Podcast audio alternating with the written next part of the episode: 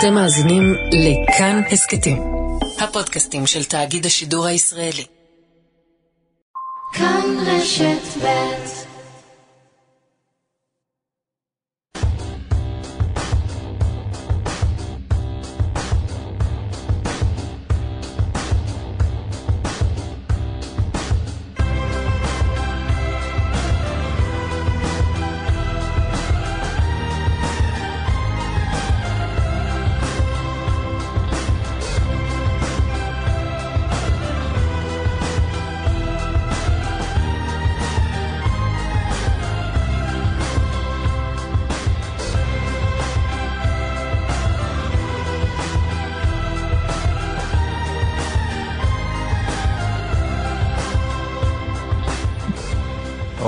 בוקר אוקיי, טוב, שלום. בוקר טוב. טוב, אי אפשר להתחיל את התוכנית מבלי לדבר על האירוע הספורטיבי הכי חשוב של התקופה הזאת, חד נכון? משמעית, בטח. תשמע, אנחנו מחזיקים להם אצבעות. יש לי תחושה שהם יעשו את זה. כן, אתה חושב? כן, יש להם את זה. יש להם מד- את זה בידיים. אנחנו מדברים כמובן על הנציגים הישראלים באולימפיאדת הדבוראים. למה אתה צוחק? לא, צוחק מהתרגשות. אה, הם נבחרו, אה, החבר'ה האלה, ספורטאים צעירים.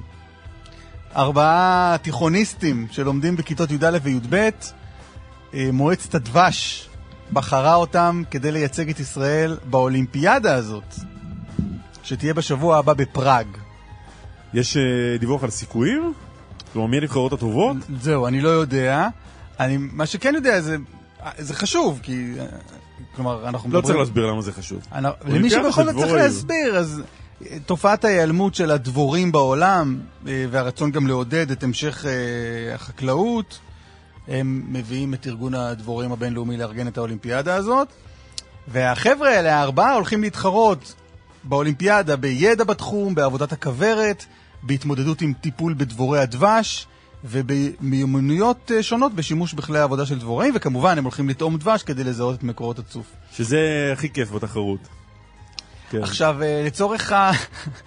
לצורך האייטם הזה שארגנו בפתח התוכנית, אה, אנחנו מבקשים לזמן לקו הטלפון אדם שעסק בענף הזה, בתחום, בדבוראות.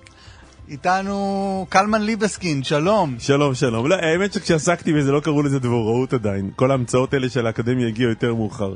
אני עבדתי במכוורת במשק, כך קראו לזה. אצל שייקה ואיסי. אה, לא, לא דבוראות ולא... גם לא עבדתי תקופה מאוד ארוכה, בוא, בוא מה- נודה על מה קרה? האמת. למה פרשת? אה, קיבלתי עקיצות, באמת? כן. זה כמו שדייג יגיד, לא, לא יכולתי, נורא רציתי לדוג אבל לא יכולתי, החכה הפריעה לי. נכון, זה, זה אותו דבר. Uh, תראה, עד שהגעתי לבוא ממכוורת, היה לי חשש, יש אומרים שיש לי כל מיני חששות, uh, פחדים והיפוכונדריות, לא יודע, אני, אני חולק עליהם, אבל יש אומרים. היה לי איזה חשש ש... שאני אלרגי לעקיצות של דבורים, ושאם יעקצו אותי דבורים, מי יודע מה יקרה. חשש שלא מבוסס על כלום, חוץ מעל חששות. אה, כשאתה עובד אה, אתה לובש את כל הציוד הזה שאתה מכיר מהתמונות, אה, עם הכובע וה, והרשת וכל הדברים האלה. ואני הייתי עסוק הרבה מאוד בהקפדה, שזה יהיה כמו אה, שצריך. קשור כמו שצריך, כדי שגם אם ירצו לעקוץ אותי, הם לא יוכלו. תגיד, היית אומר שהפרישה שלך מהענף הזה, מהדבוראות, אה, עוררה באז במשק?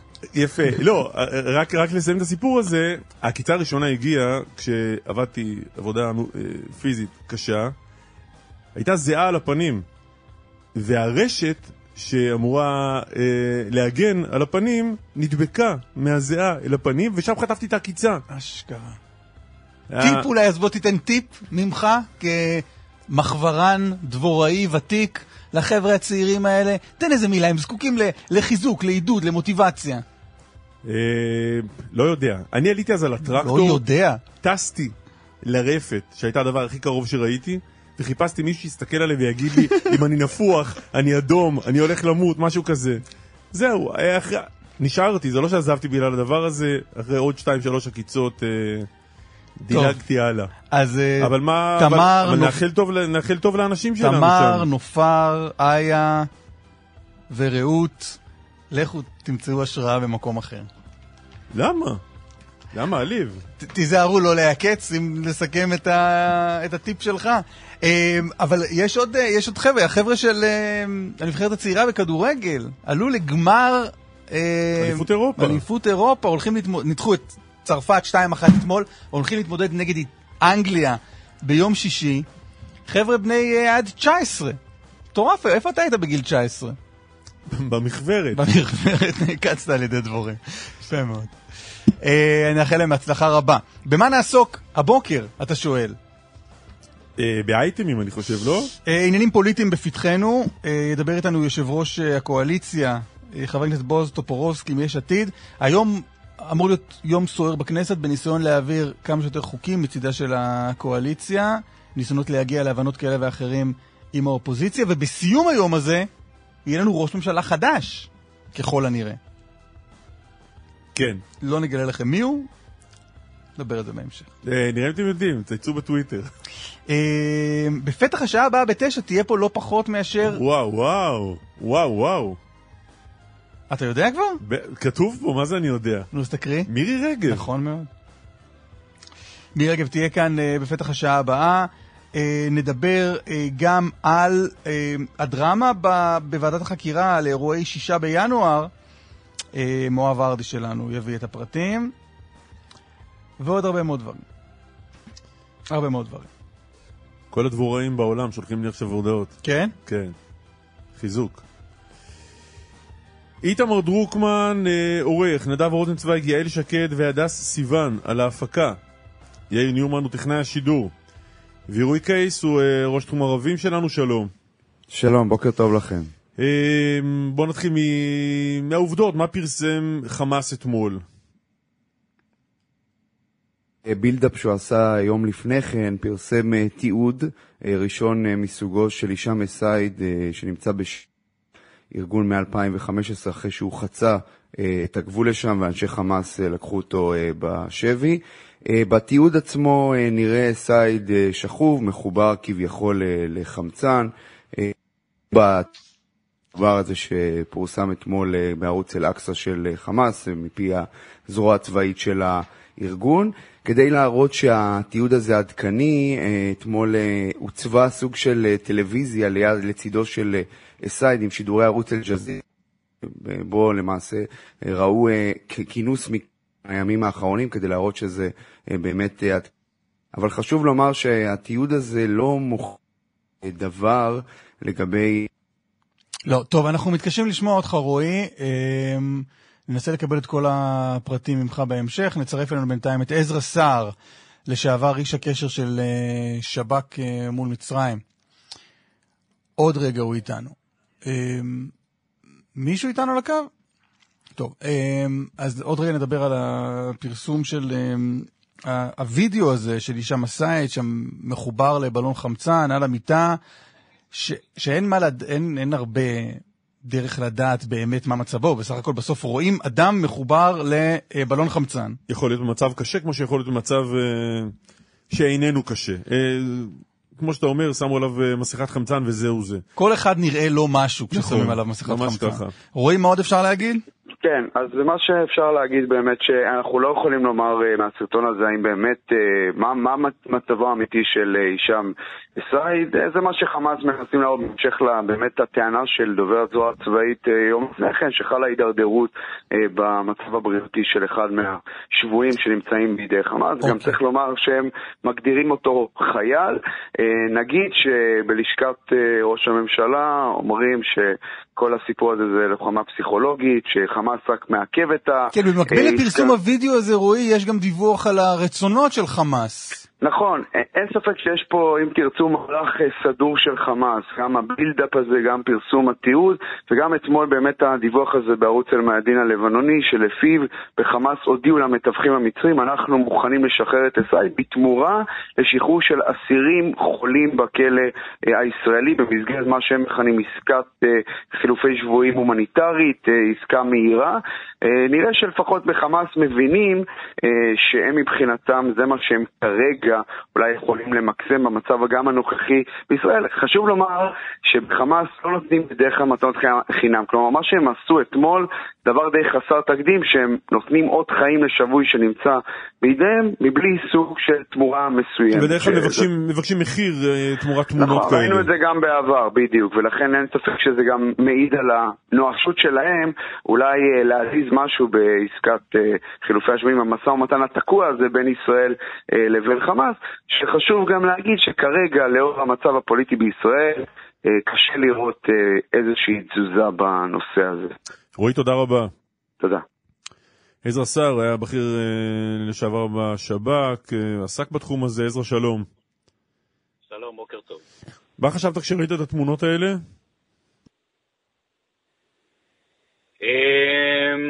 תראה, אה, צריך מאוד להיזהר. אה, אני חושב שהמניפולציות של הארגון הזה, שחי בסביבה שבה הוא גם אה, לומד את השיטות האלה והם מעבירים לקחים בין ארגון לארגון, צריך לקחת אותם בערבון מוגבל מאוד. אני חייב להגיד שקצת הופתעתי מהדרך שבה זה נעשה, זה באמת מעיד קצת, קצת על, על על השיטה שבה חמאס חושב שעכשיו אולי אפשר להפעיל מניפולציות על הציבור הישראלי ועל ממשלת ישראל, וכנראה... לא, אז תסביר, מה, תסביר מה הפתיע אותך. כפי שאמר אה, רועי לפניי, הסיפור של לדווח אה, או להעביר אה, דיווח מהסוג הזה, תמונות ללא תמורה, זה משהו שהוא קצת חריג במקומותינו, במחוזותינו. אנחנו לא מכירים את זה מהעבר, לפחות לא שזכור לי. אה, וסביר להניח שזה מעיד אה, באמת על מצוקה מסוימת או על איזשהו איתות אה, של חמאס שהוא רוצה להתקדם באיזושהי דרך עם הסוגיה הזו. מצוקה כמעט, כי הוא מחזיק אותו שבע שנים ולא קרה כלום מבחינתו? כי הוא רוצה להראות הישגים לצד שלו, בעיקר, וכן, הוא, מבחינתו אין תועלת בלהחזיק אזרח ש... מאחורי אה, סיפור השבי שלו אה, לא מפיקים ממנו שום דבר. אה, הרי בסיכומו של דבר יש מטרה. לטרור באופן כללי יש מטרה. ברור לכולם. ושבויים זה אחת מהשיטות כדי לממש את המטרה שלו. ומניפולציות תקשורתיות זה אחת מהשיטות כדי לממש את המטרות שלו. ואם אתה לא מצליח בסיכומו של דבר לממש את המטרות שלך, אז בשביל מה עשית את כל המהלך הזה? לאן זה מוביל? מתי אתה סיימת את השירות? לפני כשנה. לפני כשנה, ואתה אתה זוכר משהו, איזשהו מסר שהתקבל לחמאס בנוגע לתועלת שלהם מהחזקתו של הישאם א-סייד? תראה, צריך לזכור שחמאס לא, לא עשתה פה איזושהי פעולה אקטיבית כדי לחטוף אזרח אה, ישראלי מתוך שטח מדינת ישראל. אה, זו הזדמנות ש, שנפלה להם לידיים. והם uh, מנסים uh, לנצל אותה, למצות אותה עד, עד תום. חמאס uh, הוא ארגון מאוד מאוד מאוד רציונלי ומחושב. הוא יודע מה מצבם הנפשי, ומן הסתם גם הועברו לו כל מיני מסרים לגבי מצבם הנפשי של האזרחים הישראלים ששבויים שם. והוא מנסה למקסם את זה עד כמה שאפשר. זה לא מרגש אותם כל כך, כמו שזה כמובן... אה, ובצדק אה, עומד בצד שלנו ואיך שאנחנו רואים את הדברים, והם אה, ינצלו את זה עד תום, הם יסחטו את, ה, את הלימון הזה עד הסוף ויזרקו את ה... יגרדו את הקליפה וגם יזרקו אותה בסוף בצדי הדרך. אנחנו יודעים מה מצבו הרפואי האמיתי של הישאם א-סייד וגם מה מצבו של אבירה מנגיסטו?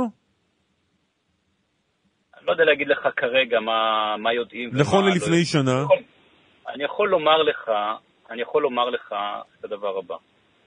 יש מספר ערוצים אה, שבהם אה, מדינת ישראל פועלת בכדי אה, גם לברר את מצבם של השבויים וגם כמובן להביא לשחרורם, או לנסות להביא לשחרורם.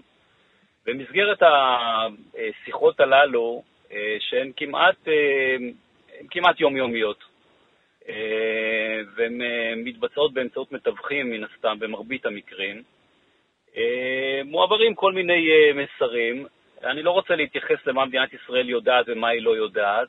אה, למדינת ישראל יש מודיעין טוב, לא מספיק טוב כדי לשחרר או להגיע אל השבויים הללו, אבל יחסית טוב לדעת פחות או יותר אה, מה מצבם. אבל ידענו לא שהישאם א-סייד חי ואנחנו יודעים שאבירה מנגיסטו חי? כן, בוודאי. פורסם ב- בלבנון שחמאס מעוניין להגיע להסדר אה, שבויים מהיר לגבי הישאם א-סייד, אה, שחרורו בתמורה לשחרור אה, מחבלים, אסירים ביטחוניים חולים שנמצאים בכלא הישראלי. על פי מה שאתה יודע, זה משהו שישראל מוכנה לו? תראה, כל ההקבלה הזו שחמאס מנסה לעשות, ארגוני טרור מנסים לעשות, בין אזרח שבוי לבין אסיר שפוט, יהיה מצבו הרפואי אשר יהא, היא הקבלה שאנחנו צריכים אה, להוריד אותה מהשיח. כמובן שבסוף כנראה יהיה איזשהו מחיר שמדינת ישראל תשלם, אבל אה, כל הקבלה כזאת היא הקבלה לא נכונה, היא בעיקר נו- נועדה לתעתע את העין הבלתי אה, מורגלת או בלתי... גם אולי עצם השימוש שלנו במילה שבוי לגבי הישאם א-סייד, כי הוא אינו שבוי, הוא אינו חייל שיצא לקרב. כן, כן, בוודאי, זה חטוף, ואין פה, שאין פה מילה אחרת. ואני אני בכלל, ההתייחסות או הקבלה הזו בין אה, אסיר פלסטיני, מחבל, בואו נקרא לזה בשמו, לא מדובר פה באיזה מישהו שתפסנו אותו על חוף הים והחלטנו אה, למלא אה, את התא של האסירים הפלסטינים. מדובר במחבלים אה, שמטופלים גם על ידי שירות בתי הסוהר, גם על ידי מערכות הבריאות של מדינת ישראל בצורה טובה מאוד, אה, בוודאי טובה יותר ממה ששבויים שלנו או חטופים שלנו אה, מטופלים, אה, אה, בין אם זה בעזה. ובכל זאת, אם זו הדרישה של חמאס, זה משהו שאיך אתה מעריך שיענה בצד הישראלי? בסוף בצד הישראלי בוחנים אה, מי הדמויות שעליהן מדברים. לא מדברים באופן כללי בכותרות. בסוף מדברים על רשימות, על אנשים ועל שמות. ובודקים מי זה השמות, ומה מיוחס להם. אתה מכיר את השמות, אתה יודע למי הם מתכוונים? בוודאי שאני יודע למי מדברים, אבל רק אני אומר שלפעמים גם פה אה, יש מדיניות שמשתנה, אה, אה, של ממשלות, של שרים, אה, ויש... לא, אבל יש איזו עמדה שהייתה נכונה לגבי מה מערכת הביטחון רוצה, מה השב"כ מוכן לו, אה, נכון לזמן פרישתך. הבקשה הזאת של חמאס, היא תואמת את העמדה של מערכת הביטחון? הבקשה של החמאס צריכה לעמוד בקנה אחד עם מה שמדינת ישראל אה, תהיה מוכנה לשחרר. נכון לשנת 2020-2021, מדינת ישראל לא מוכנה לתנאים, לא למספרים וגם לא לשמות של, אה, של האסירים הפלסטינים שאותם חמאס מבקש לשחרר, מאחר שמדובר ברוצחים עם דם על הידיים. אה, עכשיו, אני לא מדבר... אני... מדינת ישראל מוכנה לשחרר אסירים ואולי אפילו במספר גדול ובלבד שלא יהיו עם דם על הידיים? עוד פעם, אני לא אכנס לפרטים של איך מדינת ישראל מנהלת את המשא ומתן, אני אומר שבוודאי כאשר מדובר באסירים עם דם על הידיים, אז uh, מדינת ישראל, uh, נכון לשנים האחרונות, uh, לא מוכנה לדון בסוגיה הזו, משום שברור לכולם, אגב, גם בעקבות הלקחים מעסקת שליט, הרי בסיכומו של דבר, כאשר שחררו בעסקת שליט אסירים כאלה ואחרים דם על הידיים, קרו שני דברים. אחד, אה, חלקם כמובן אה, חזרו לעסוק בטרור, ושתיים, גם אה, חלקם, צריך להגיד, לא רק טרור כלפי מדינת ישראל, הם התמקמו במדינות כמו לבנון, כמו סוריה, ולאחר מכן כמובן טורקיה וקטאר ומקומות אחרים, וניהלו משם זרועות תמנון כדי להניע פה מהלכי טרור איומים נגד מדינת ישראל. ההבנה של שירות הביטחון הכללי הנוכחית היא שעסקת שליט הייתה טעות במובן הזה? תראה, אה, אני לא אשתף אה, ברדיו מה העמדה של אה, שירות הביטחון הכללי ביחס לעסקת שליט. יש, יש להצטער על כך. כן, ויש שיאמרו שכבר קצת שיתפת. לא, לא שיתפתי, משום שבסיכומו של דבר צריך לזכור שמי שהוביל את העסקה הזו, או מי שנקרא לזה תמך ודחף, היו בכירים גם בתוך שירות הביטחון הכללי, ביניהם גם ראש השב"כ. אז זה לא שראש השב"כ פועל בתוך איזה בועה משל לא, ברור, מה שאני שואל אם בפרספקטיבה של כמה שנים אחרי, יש הבנה שזו הייתה טעות. אמ, יש הבנה שהמחיר שאנחנו אה, שילמנו כתוצאה מהעסקה הזו הוא מחיר שמדינת ישראל אה, יודעת להתמודד איתו, אבל אה, החברה הישראלית באופן כללי שילמה כאן מחיר לא, לא פשוט.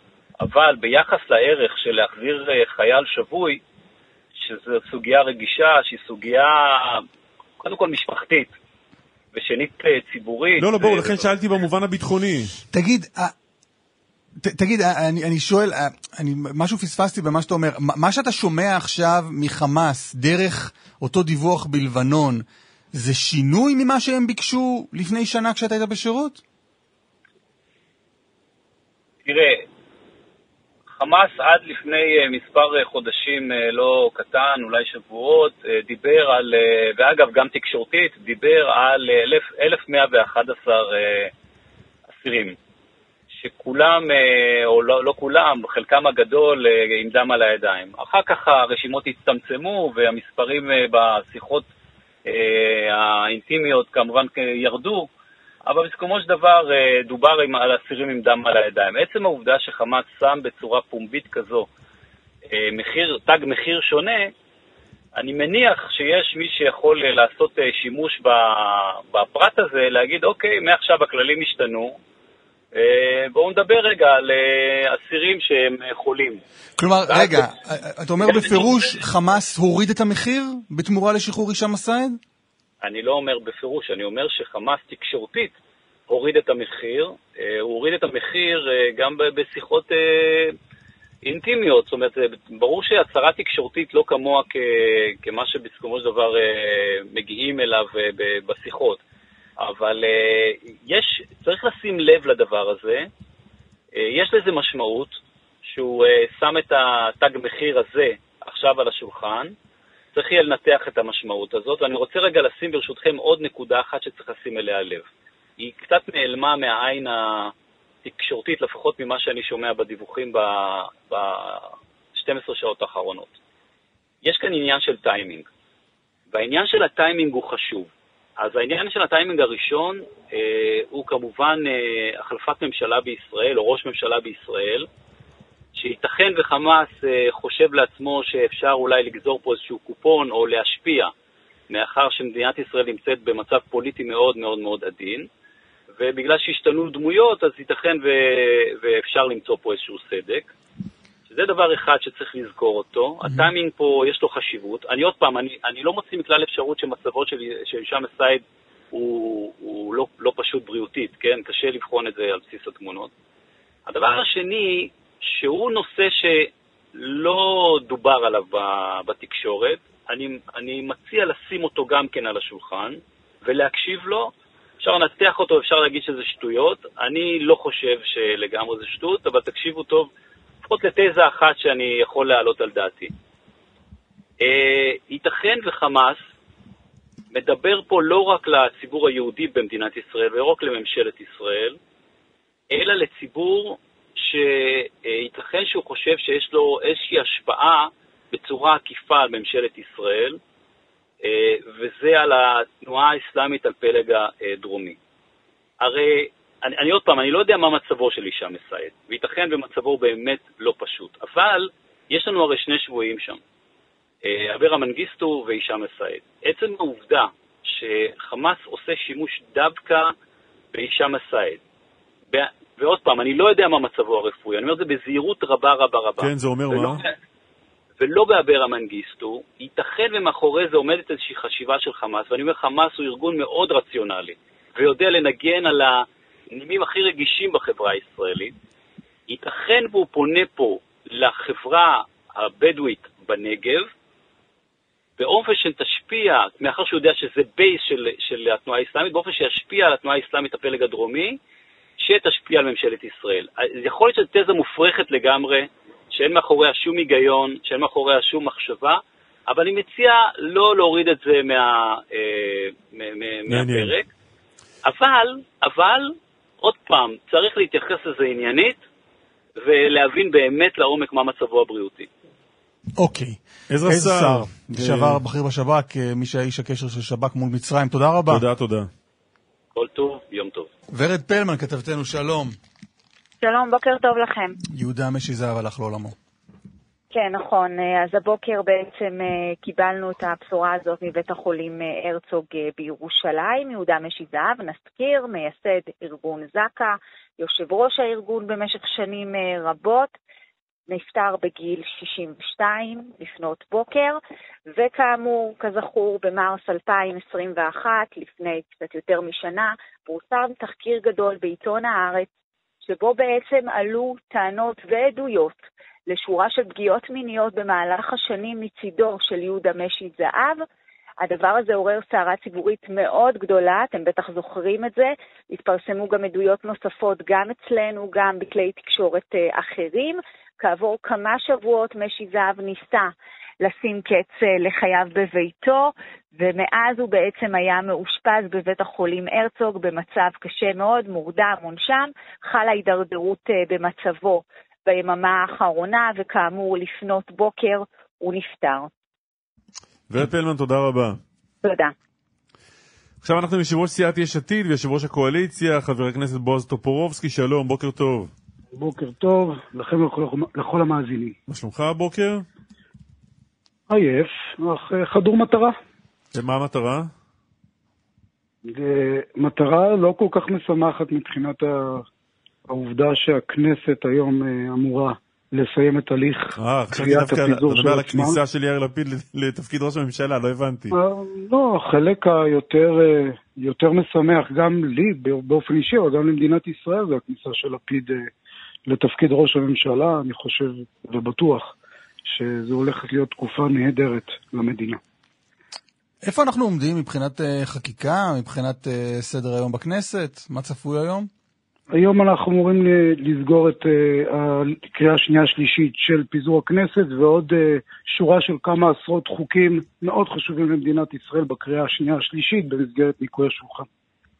מה גולת הכותרת מבחינתך? אני לא, לא רוצה לבחור גולת כותרת כזו או אחרת, המון המון חוקים בתחום הנדל"ן, בתחום הכלכלה, בתחום החברה, העסקים הקטנים, אנחנו הולכים לאשר היום את הפיצויים לעצמאים בעקבות גל האומיקרון, הרבה הרבה מאוד זה חוקים. זה יעבור? על זה יש uh, הסכמות עם האופוזיציה? כן, לשמחתי על זה יש הסכמות עם האופוזיציה. Uh, פחות אני שמח מהחוקים שלא הצלחנו להכניס, אבל אני עדיין מקווה שהם יתעשתו. כמו מה? כמו המטרו, כמו שכולם מדברים עליו. לצערי יש איזה שהם אה, כמה חברי מרכז בליכוד שעומדים מאוד מאוד חזק על חברי הליכוד שלא יאשרו את המטרו עד שאני לא יודע מה, מה יעשו להם עם התחנות שם. אה, ואנחנו נעבוד קשה בשביל אה, לשכנע מה, איזה חברי מרכז? מה הסיפור של חברי מרכז הליכוד? תשאל, תשאל את הליכודניקים. אבל אתה אמרת, אני שואל אותך. יש חברי מרכז בכל מיני אזורים שבהם הרכבת עוברת או לא עוברת, שמאיימים על הליכודניקים, מהלכים עליהם אימים, והם מה שגורמים. הרי לא סתם עד היום כשהליכוד היה בשלטון לא היה מטרו ולא התקדם חוק המטרו. בגלל שמחזיקים מספר חברי מרכז את, את הנהגת הליכוד בידיים שלהם, וככה גם נראתה ההנהגה בעבר. עכשיו אנחנו מנסים ועובדים בשביל שלום. גם אתם אה, כבר שנה בשלטון ולא העברתם את חוק המטרו בלי הליכוד. קודם כל העברנו אותו כבר בקריאה ראשונה. אבל... הוצאנו אותו מחוק ההסדרים בעקבות אה, אה, הגודל של חוק ההסדרים. אבל הגענו עד היום והנה הוא לא עבר. חכה, בוא נראה, היום עוד לא הסתיים, זה א', ב', אנחנו לא כל כך מהר מוותרים, וג', העברנו, עשינו בשנה האחרונה יותר משעשו ב-20 שנה האחרונות במדינת ישראל. גם העברנו מאות חוקים לטובת אזרחי לא, לא שאלה מאות חוקים, המטרו, למה לא העברתם את המטרו בשנה הזו? וגם עשינו המון המון פעילויות בממשלה. אה, לא העברנו את המטרו בגלל האופוזיציה. האופוזיציה השתמשה בכלים הפרלמנטריים לרעת אזרחי מדינת ישראל. וחוקים שהיא ראתה שהם טובים לאזרחי מדינת ישראל, היא אה, עשתה להם אה, מאות ואולי אלפי שעות דיון, מה שמנע בעצם את העלאתם. וכתוצאה מכך, האופוזיציה ברוב המקרים לא הצליחה, אבל בכמה מקרים כמו המטרו הצליחה, חשוב לזכור, אנחנו דאגנו שהחוק הזה יקצר את התהליכים, אבל הבנייה למטרו תחל גם תחל, אנחנו אישרנו את התקציב, את המימון, את, ה, את כל הנושאים, רק ה, חלק מהדברים שאמורים לזרז את העניינים לא יקודמו במטרו אם הוא לא יאושר, אנחנו נחושים. לא הבנתי, כרגע אם החוק, הזה, אם החוק הזה לא עובר, מה קורה? המטרו בכל זאת נבנה? בואו אני אסביר למאזינים מה היה החוט המקשר בהחלטה של הליכוד, מה לאשר ומה לא לאשר. כל מה שהם ראו, שהוא לטובת מדינת ישראל, ואולי עלולים חלילה לקבל קרדיט הממשלה הנוכחית, הם אמרו שהם לא רוצים לאשר. בגלל זה לא יהיה ויזות לאזרחי מדינת ישראל. לא, לא, רגע, רגע, אל תלך לוויזות. החוק, החוק המטרו, אם, אם הצעת החוק, הצעת החוק לא מאושרת היום, בכל זאת בונים את המטרו? בטח. החוק המטרו לא מונע את בניית המטרו, הוא פשוט מקצר הליכים. הוא, הוא כתוצאה מהפקת לקחים של uh, חוק הרכבת. אה, בסדר, אוקיי, הוא לא, הוא, לא יאפשר, הוא לא יאפשר למדינה להפקיע סמכויות מידי ראשי רשויות מקומיות, מקומיות, ויכול להיות שזה ייתקע למשך שנים. עכשיו, עכשיו תחשבו... אבל תגיד, אז תסביר לי רגע משהו, למה לא התעקשתם, למה לא, במסגרת ההבנות עם האופוזיציה, למה לא התעקשתם על זה? בטח שהתעקשנו, היו 70 חוקים שהבאנו לאופוזיציה, בהתחלה האופוזיציה אישרה חמישה או תשעה, והגענו למעל 50, אנחנו כבר מתקרבים ל-60. בהתחלה גם האופוזיציה רצתה לאשר את המטרו, עד שהם כנראה קיבלו את הטלפונים, והחליטו שזה חוק שהם לא מוכנים לוותר עליו, ייהרג ובל יעבור. אז זה... לא, זה, להתעקש זה, זה אומר, להתעקש זה אומר, להתעקש זה אומר שלא מסכימים על פיזור הכנסת עד שהם לא מסכימים למטרו, זה נקרא להתעקש. אני, אני שמח על השיעור במשא ומתן. אבל... לא, אמרת התעקשתם על זה, התעקשתם אבל נכנעתם. אתם יודעים, מתוך, אה, אלף הנושאים שיש בשביל לפזר את הכנסת בצורה סדירה, אחד מהנושאים זה החוקים שיעברו, ובתוך החוקים שיעברו, מתוך 70 החוקים, אחד ומאוד חשוב זה המטרו. זה בסדר. לא, אבל אפשר, אבל אפשר להתמקד במה שלא... לא, זה לא שיעור במשא ומתן, זה שיעור בעברית. אפשר להגיד לא שלא התעקשתם על זה ושהתקפלתם בסוף. זה פשוט, אפשר להגיד, אבל זה יהיה לא נכון. למה? אנחנו יכולים להמשיך בזה. יש קואליציה שמנסה לעשות דברים טובים למען אזרחי ישראל, ששמה את טובת אזרחי ישראל לפני הפוליטיקה. יש אופוזיציה בהנהגת הליכוד והמפלגות הכאילו ציונות דתית והחרדים, הם, כל מקום שהם רואים שיכול להיות משהו שהוא לטובת מדינת ישראל ולא ייזקף לזכותם הקרדיט, הם מוכנים לפגוע לא, בסדר, השאלה היא למה אתם לא הלכתם עם זה עד הסוף. הרי... הרי במפלגת, אני, במפלגת הרי... העבודה מאשימים אתכם שזה מסכסוכים אה, פנים קואליציוניים. אוקיי. בואו תסתכלו על החמישים חוקים שאישרנו. בתחום הרווחה, בתחום הכלכלה. בוא רק תתייחס לשאלה של אסף, אם אפשר. אתם שואלים את אותה שאלה כבר עשרים פעם, ואני עונה לכם את אותה תשובה. מה אתם רוצים? אז אולי תן תשובה אחרת. שאני אחזיר, אה, שאני אחזיר, אני עונה לכם את האמת. אתם פשוט רוצים איזושהי תשובה שהיא לא האמת. אני עונה לכם את האמת. אני מציע שתשאלו את הליכוד. מה היה כל כך חשוב להם להפוך את המטרו לא, אסף אמר שזה לא הליכוד, שמפלגת העבודה מאשימה אתכם, את יש עתיד, לא הליכוד. אז, אז, אז אני מציע שתשאלו אותם, בכל מקרה. בואו, שנייה, אתם נדבקים לאיזשהו נושא ביום של פיזור הכנסת, ביום שבו הולכים לקבוע ראש ממשלה חדש למדינת ישראל, ראש ממשלה אה, לפיד הולך להיכנס לתפקיד, ואנחנו גם נודה מאוד לראש הממשלה היוצא בנט, שהראה, ויחד עם לפיד הראינו, שאפשר לעשות פוליטיקה אחרת, פוליטיקה של הבטחות, לעמוד בהסכמים, בלחיצות יד, ולא פוליטיקה שכל הזמן מחפשים, וגם זה מראה ברעיון שלכם, כל הזמן מחפשים מה עמד מאחורי, מה עמד לפני, אין כאן, אנחנו לא משחקים את המשחק הזה. אני מנסה ש... ואנחנו מנסים שאזרחי ישראל יראו, פי, פי, פינו וליבנו שווים.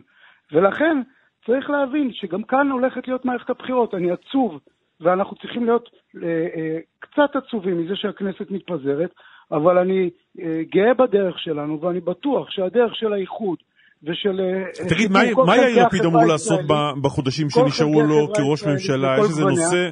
ינצח, אני לא, לא שמעתי, רק אני אסיים את המשפט ואז אני אוכל לשמוע את השאלה. המסע לאיחוד כל חברי החברה הישראלית לכל גווניה ינצח את המסע של, של בנימין נתניהו לפירוד, לפילוג ולשנאה, ואני, ואני מאמין בטוב.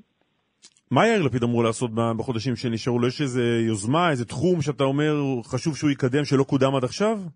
אין רגע דל בהנהגה של מדינת ישראל.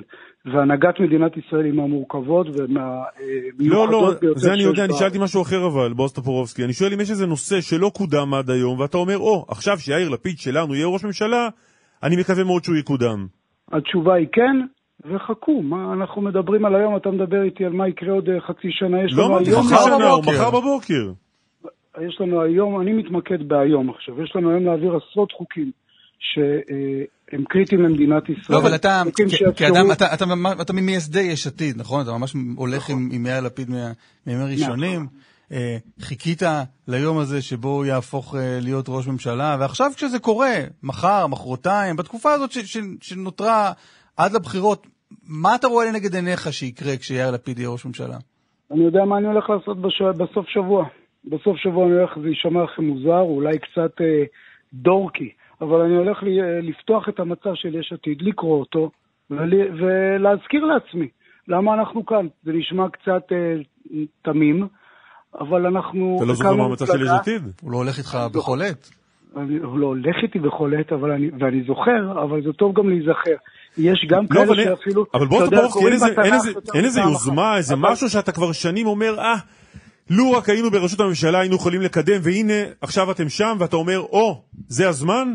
בתור אה, מפלגה ליברלית ולאומית, יש לנו הרבה מה לעשות במדינת ישראל. אחד, שהיא- אחד. שהיא, שהיא מתקדמת ל... ל- יוזמה קטנה. אחת. אני באופן. אישי, אני באופן אישי מטפל בנושאים של, הב- של תאונות הדרכים, משהו שהוא לא... לא, זה אתה באופן אישי, אבל ראש תחליפו הממשלה. לא, וזה גם לא משהו שלא אותי. היה אפשר לטפל בתקופה הזאת. שאלת אותי. אז אם אתה שואל מה, שאלת אותי, אז אם אני נותן לך תשובה שהיא לא מעניינת, זה לא אומר שצריך לא, היא. מעניינת מאוד, אבל זו אמר לך אסף, ויפה, בשבוע שבתאונות הדרכים אנשים- אפשר היה לטפל גם עד. היום. יותר מבטרור, יותר מבכל דבר. לא, בועז טופורובסקי, לא ניסיון לא אחרון. ואם מדברים על זה, מעבירים נושא. ניס... ממש לא אשמח בועז טופורובסקי. שנייה. ניסיון אחרון. אני שואל שוב, אם יש משהו שהיה בתפיסת העולם שלכם והיה קשה לקדם אותו עד עכשיו כי לא הייתם בשלטון ממש, והנה אתם שם, ואתה אומר מחר נתחיל להסיע את זה קדימה. הממשלה לא מתחלפת. זה חשוב להבין, זה לא שעכשיו הולך להיות טקסים וחלו- וטקסי ממשלה והכל, אנחנו אותה ממשלה. ראש הממשלה הופך להיות, ראש, אה, ראש הממשלה החליפי נכנס לתפקיד ראש הממשלה, לפיד הופך להיות ראש הממשלה, אה, ראש הממשלה היוצא אה, ממשיך ויש חפיפה. קווי היסוד של הממשלה נשארים אותו קווי יסוד, השרים של יש עתיד ושל המפלגות האחרות בקואליציה כרגע נשארים אותם שרים, יש לנו תוכניות עבודה בכל משרד, להגיד לי לבחור אחד זה לא פייר, זה גם לא נכון. כי אם אני אגיד לך עכשיו על רפורמת היבוא שהולכת להוריד את המחירים, כי אין לנו אה, קבוצות לחץ כמו שיש אה, אה, למפלגות אחרות, אז אתם תגידו, מה, אבל זה דיברתם, ואז ת, תגיד לי שרת האנרגיה למה לא מזכיר את הרפורמה שלה. יש, אין גבול, אין גבול למה שאפשר וצריך לשפר במדינת ישראל. צא החוצה, תראה מה קורה מסביבך, ואתה רואה בכל מקום דברים שאתה. אומר, אני רוצה לשפר. העבודה בפוליטיקה, ששם אתה לא מתבייש להגיד שהעבודה שלך היא להפוך את המדינה למקום טוב יותר, לעולם לא נגמרת. יש כל הזמן יפה. עבודה, ואתה יודע מה, בקואליציה, אתם יודעים מה, בקואליציה של שמונה מפלגות, כל החלטה היא לא פשוטה, צריך להגיע לפשרות, צריך לדון, ואני קבור ואמשיך להיות קבור בכל החדרים ובפגישות בין האנשים בשביל להוביל החלטות שהן אוקיי. טובות למדינת ישראל. יפה. בועז טופורובסקי, תודה רבה לך. תודה רבה ותהיו אופטימיים, זו תקופה אנחנו טובה. אופטימיים. לנו. מאוד, אופטימי מאוד. אנחנו מנסים, מנסים. תודה רבה. תודה. טוב, יש הרבה מאוד תגובות. אה, רק נגיד, אנחנו לא מספיקים לעשות את השיחה על נחילי המדוזות, אז, אז אני אתן כמה מילים על, ה, על, ה-. על היוזמה. ננסה, ננסה בהמשך. טוב, רק, רק נגיד שהבוקר בשש וחצי חוקרים של אוניברסיטת חיפה אה, המריאו לטיסה במטוס קל לחפש אה, נחילי מדוזות. הם עושים סריקה של כל החופים, זו הטיסה השנייה שלהם. הם כבר רוצים לבדוק אם זה נכון שיש באמת כרגע במעמקי הים הרבה מאוד מדוזות שעושות דרכם, דרכן אלינו. ואם הם מזהים אותם איפשהו במעמקי הים, אז הם יודעים לאיזה חוף הם אה, שוחים? שאלה יפה. תודה. אני חושב שכן. מה כן, איך אתה יודע? אתה בעומק הים, אז אתה רואה מול איזה חוף הוא נמצא, לא? ואם הם שוברים ימינה או שמאלה? לא נראה לי. מי כבר שומר? שוברות, מדוזות זה בנות, לא? בנות כולן. יש מדוז? הן, תראה, בלהקה, אז אולי זה מעיד על... צריך להיות שם גם גברים, אתה אומר. אה, באתי להגיד לא, הן אוהבות להיות ביחד. לא לא. בסדר. עזוב, עזוב. טוב, אתה לא יכול לצאת מהשיחה הזאת. טוב. אמ, אה, אולי נספיק את זה בהמשך. אה, אולי נספיק בהמשך. פרויקט... אה, שאלה מעניינת, אבל תזכיר לי. כשיהיו פעם מומחים למדוזות לשאול. מה, אם הן בנות על ובנים? המדוזים והמדוזות, כן. זה מעניין. אה, יש איזה זכרים ונקבות בקרב המדוזות, לא? לא יודע. כמו נגיד אה, חתולים. זה רק לא. חתולות, נכון? חתולות זה רק בנות, כן. כיכר החתולות, זה רק נכון. חתולות, אין שם אה, חתולים. בנמלות. נמלה, אין נמל. דיברנו על זה כבר פעם. נכון, נכון. כן. עכשיו שאתה אומר את זה, זה מזכיר לי שהיה כבר. יש נמל, בוא תביא קצת אבל קוראים לו נמלה. קצת תביא תגובות. אה, מה? תראה, יש, אה, יש פה, בטלגרם, אני נמצא בטלגרם בערוץ אה, קלמן ליברמן, יש פה ויכוח על, ה, על הרעיון עם טופורובסקי. אה, עמנואל כותב אה, שהוא לא ענה כלום, רק רץ לדפי המסרים של יש עתיד ולאמירות כלליות שאינן מן העניין, זה עמנואל.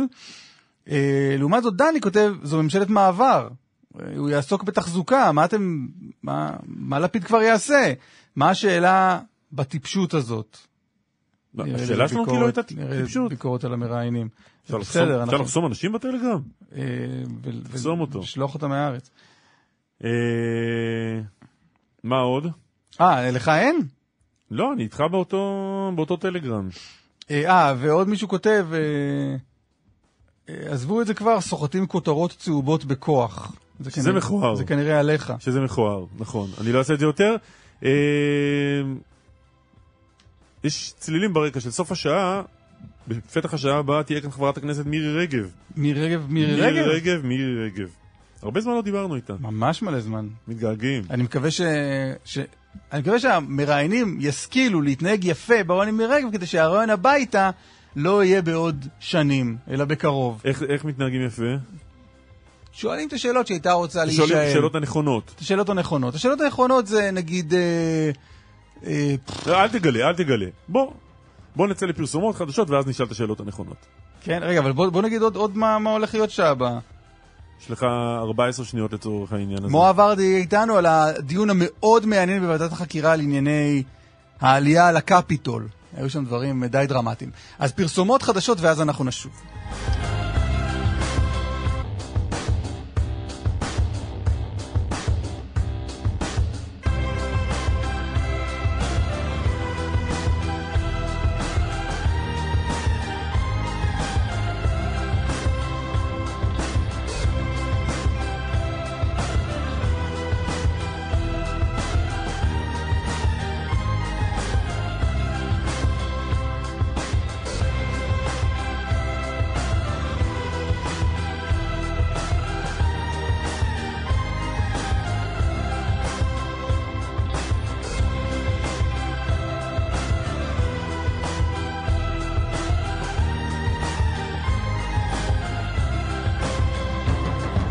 חזרנו, חזרנו.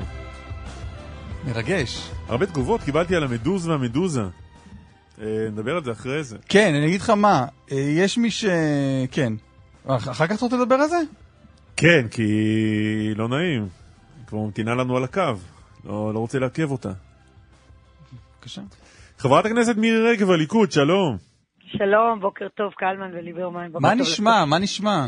בסדר, בסדר גמור, ומתכוננים, מגיעים היום לכנסת, וסוף סוף יעבור חוק פיזור הכנסת. אה, חשבתי סוף סוף יאיר לפיד נהיה ראש ממשלה. אני חושב שסוף סוף את מתראיינת אצלנו. לא, טענת אצלכם, למה? טענתי אצלכם לא, עבר. זמן, עבר זמן. לא, מספר. פעמים, בסדר, אנחנו פה חמש שנים. אבל עבר זמן מאז הפעם האחרונה. חודשיים, כן. אז הנה, חזרתי, חזרתי. בוקר טוב. כן, נכון, לצערי אה, ראש ממשלת המעבר הוא אה, לפיד. אה, ניסינו לעשות כל מה שניתן כדי שבממשלה הזאת עוד נוכל להקים ממשלה חליפית בראשותו של נתניהו. זה לא צלח. אנחנו הולכים אל העם. הציבור ראה בעצם את אה, הפעילות של השנה האחרונה, ממשלת הפרוטקשן. אגב, את- את מעדיפה את בנט? אני מעדיפה את נתניהו. לא, לא, זה זה ברור, זה ברור. אבל זה ב- ברור. זהו, מה- אבל אם לא נותנים לך לא לבחור בנט או לפיד. מעדיפה את נתניהו, לא זה. ולא זה. שניהם אנשים. שאין להם את היכולות. הבוקר אני אפתיע אותך. כן, את זה עוד לא שמענו. מאיפה הבאת את נתניהו עכשיו? נתניהו על לפיד, ועל בנט משונה מאוד. אתה רואה, לעשות, יש בסופו של. דבר מנהיגים, מנהיגים עם עוצמה, עם יכולות, עם ניסיון, לא משחק ילדים, אנשים שבעצם, הנה, בנט נטש, הוא הבין שהוא לא יכול היה להביא את הסחורה, שנה הוא בעצם העביר ציות את החברה הישראלית ואת מדינת ישראל, ונחזור לציבור, הציבור יגיד את דברו, ונחזור ממשלה לאומית בראשותו של נתניהו בעזרת השם. רגע, אבל מה זה אומר נטש? כלומר, ציפית ממנו פוליטית להמשיך ולהילחם ולהישאר עד הסוף? לא, אתה, הוא הבין שהוא גמר, אה. הוא הבין שהוא גמר, לא, ברגע שאין לו מפלגה. נטישה זה נשמע כמו איזה לא, ביקורת נטש, אה, פוליטית על זה הוא שהוא פיזר את. הכנסת. מה זאת אומרת? הוא נטש, הוא אמר, אני, הוא הבין שאין לו, שהוא הבין שהוא לא יכול להמשיך. הוא הבין שבסופו של דבר אין לו, ממש, אין, לו, אין לו מפלגה. הוא הבין שהניסוי הזה נכשל. הוא הבין שאין לו את, את המעט שהיה לו במפלגה הקטנה שלו, שקיבלה בקושי מנדטים, והוא נהפך ראש ממשלה. ולכן הוא עשה את הצעד שהוא עשה, כדי איכשהו לסיים בקצת כבוד, מאשר, אה, אתה יודע, במצב כזה ש, שימשיכו לקטוש אותו אה, בתקשורת. עוד נחזור, בעיניי- אה, כן. כן. עוד, עוד נחזור מירי רגב לפוליטיקה, אבל לפני זה דיברנו ב- בתחילת השעה שעברה על התמונות שראינו אתמול ששחרר חמאס מהישאם א-סייד. ר- ראית את התמונות ואת ההודעה של חמאס, מה, מה חשבת? אין, אין ספק שיש כאן ניצול ציני של מצוקה אנושית. הם מחזיקים אה, אדם בניגוד לאמנת ג'נבה, בתת תנאים הומניטריים. ככה, לא, אה, ככה פועלים בעצם ארגוני טרור אכזריים. אני חושבת שכרגע כל התבטאות בנושא יכולה לפגוע במאמצים שקיימים או מתקיימים מאחורי הקלעים. וזה, וזה עלול לפגוע בהצלחת המהלך. אני אומרת את זה גם כאחת שהייתה צנזורית צבאית ראשית, גם כאחת שהייתה חברה בקבינט מדיני-ביטחוני. אני חושבת שלא נכון להתבטא בנושא, אני חושבת שצריך לעשות את הכל כדי שתהיה כאן התערבות בינלאומית של אותם גורמים uh, שיודעים לדבר uh, עם החמאס כדי שבאמת ייתנו לו את התנאים ההומניטריים הנדרשים, ולא ננצל בצורה צינית כזאת את המצוקה האנוש- את תומכת ב- האנושית. בעסקה שבה נשחרר, נשחרר מחבלים כדי להחזיר אה, גם אותו, גם את אבירם מנגיסטו, גם את גופותיהם של אורון שאול והדר גולדין? כן, תראה, יש לי הרבה מה להגיד על הנושא הזה, גם התבטאתי בעניין הזה בעבר, ואני חושבת שבאמת, כרגע, הם מחכים לכל התבטאות שלנו כדי לנצל את זה לטובתם. לא, אבל יש כאן שיח בעניין הזה, והוא שיח- והוא שיח חשוב. יש כאן שיח והוא שיח חשוב, אבל את השיח הזה צריך הרי לעשות... התנהל במהלך שנים ויכוח בחברה הישראלית, כן, האם נכון ללכת לעסקאות, כמה נכון לשלם. אני הייתי חלק מזה, אסא כשר עמד בראש ועדה כזאת, שתבחן מה החברה הישראלית מסוגלת לשלם, והאם נכון לשלם סוג כזה של מחירים. דנו בזה גם כשאני הייתי בצבא. אני חושבת אבל באמת, זו סוגיה מורכבת מאוד. את בעד- מורכבת מאוד. האם ברמה העקרונית, נכון, נכון לשחרר מחבלים עם? דם על הידיים בתמורה לשבויים אני וחטופים? אומרת, זו סוגיה מורכבת. לא תמיד נכון לעשות את זה בכל מחיר, אבל אני אומרת שוב, כרגע, במציאות שכרגע הם מנסים ללחוץ על מדינת ישראל למסחר או ל- ל- ל- ל- ל- לקבל מחבלים מסוימים שנמצאים אצלנו, אני חושבת שכרגע כל התבטאות בנושא יכולה לפגוע במאמצים אוקיי, אז- לטובת... אה, אוקיי, אז עזבי ה- עזבי את הסוגיה הספציפית של האנשים הספציפיים האלה. בעסקת שליט אבל בזמנו את תמכת. נכון, נכון, אמרתי את זה. ו- אמרתי, אמרתי, בעבר אני תמכתי, ואני חושבת שאנחנו צריכים לעשות הכל כדי להחזיר את הישראלים גם הביתה. בהסתכלות אבל אחורה, מירי אבל- רגב של אחרי שנים, את לא, מסתכלת על עסקת בהסתכלות שליט ואת אחורה- אומרת, רגע שנייה, ואת אומרת, זו הייתה כן. עסקה נכונה, טוב שתמכתי, או ששינית את דעתך? אני אומרת שוב, אני, כשאני מסתכלת אחורה, ואני מבינה את המורכבות של הנושא הזה, בשיחות שהיו לי, באמת, בשיחות, בשיחות עמוקות עם גורמי ביטחון, אה, אני חושבת שלא בכל מחיר, אבל צריך להתעסק, כרגע אני חושבת שצריך לעשות הכל כדי, לא, אבל לא- אבל לא הבנתי, כדי רק... לא לפגוע בהצלחת לא, המהלך הזה. אז אני שוב עוזב את העניין של של היום, אבל לא הבנתי. לא, בהסתכלות... אי אפשר לעזוב, אני אגיד לך למה לא, אבל אני. שואל אותך על... רגע, אבל מירי, על עסקת שליט אני שואל. מכיוון כן. שאת תמכת, מעמדת בראש השדולה גם להחזרתו נכון. בכנסת. אני שואל, בהסתכלות אחורה, העסקה הזו הייתה טעות? אני לא רוצה להגיד שהעסקה הזאת הייתה טעות, אני שמחה שהחזרנו הביתה את גלעד שליט. חי, אני חושבת שאנחנו צריכים לחשוב היטב, לחשוב היטב על מהלכים כאלה בעתיד, להבין שלא בכל מחיר, וכרגע אנחנו צריכים לעשות הכל כדי לא לפגוע במאמצים בהצלחת המהלך הנקודתי היום. כי כל התבטאות שלנו כרגע, גם בעניין שליט, האם הייתה עסקה נכונה או לא, האם המהלך הזה היה נכון, האם בכל מחיר או לא, זה משפיע מאוד על המהלך שקורה, שקורה ונרקם מאחורי הקלעים בסוגיה הזאת. תגידי, למה אתם מתנגדים לחוק המטרו? זה לא סוד. קודם כל הייתה לה שנה לקדם, הייתה לממשלה הזאת שנה לקדם את חוק המטרו. ונכשלה בזה. אה, והיא נכשלה בזה. אנחנו קידמנו מאוד את תהליכי התכנון, דרך אגב. תהליכי התכנון, לא תהליך התקציב.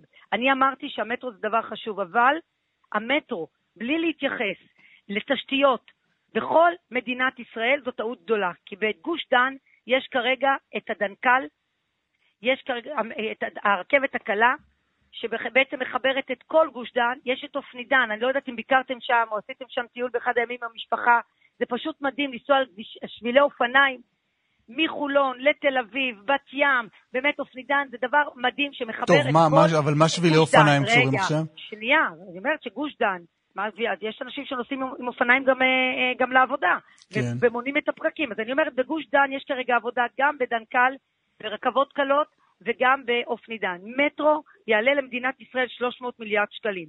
לטפל רק במטרו, כשאתה מנתק את זה מרכבת שתחבר את מדינת ישראל מקריית שמונה ועד אילת, בקישוריות, בתשתיות נכונות, זה בעיניי טעות. אבל אני לא מבין, ולכן- אבל, אבל את אומרת שהיית בעד המטרו.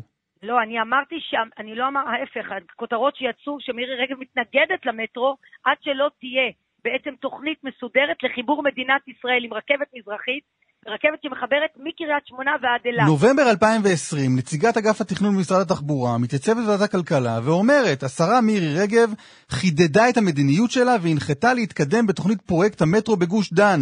הנציגה אמרה, השרה הורתה, ציטוט? להתקדם עם התכנון בכל הכוח. יפה, וזה מה שאמרתי היום, תהליכי התכנון. יש הבדל בין תהליכי התכנון שכבר התחילו, וכבר הושקעו שם תקציבים, למרות שאני חושבת שצריך לשקול מחדש את מיקום התחנות והצירים. מיקום התחנות אבל זה נושא סוגיות- אחר, לא, בסדר, לא, לא, השאלה זה האם, התכנון, השאלה האם מאפשרים, רגע, השאלה, רגע, מיקום התחנות זה לא, לא נושא אחר, כי לדוגמה... זה נושא אחר, כי, זה לא כי עכשיו אנחנו אחר, מדברים, כי זה חלק מהתכנון. עכשיו אנחנו מדברים על קרקעות ועל פיצויים ועל מיסוי ועל תקציבים. ואני אומרת שוב, כל המטרו, נושא התכנון, אני לא אמרתי שצריך לפגוע בו. אם התחלנו את התכנון, השקענו תקציבים בתכנון. אז למה לא לאפשר, תסביר עכשיו, החוק אומרת שרגע, אבל החוק שעומד כרגע על הפרק, זה נועד להסדיר בחקיקה את היכולת לקדם אותו מבחינה חקיקתית, מבחינת היכולת להפקיע סמכויות מראשי רשויות, כדי שהמדינה תוכל להתקדם עם האירוע הזה בכל הכוח. את בעד או נגד? לא, אז אני אגיד לך למה אני מתנגדת לזה כרגע. משום שצריך לשקול מחדש את מיקום התחנות והצירים. כשאתה עושה את זה מעל ראש ראשי ערים, יש הרבה מאוד ראשי ערים. תראה מה, מה אמרה עכשיו, מה אמרה מרב מיכאלי.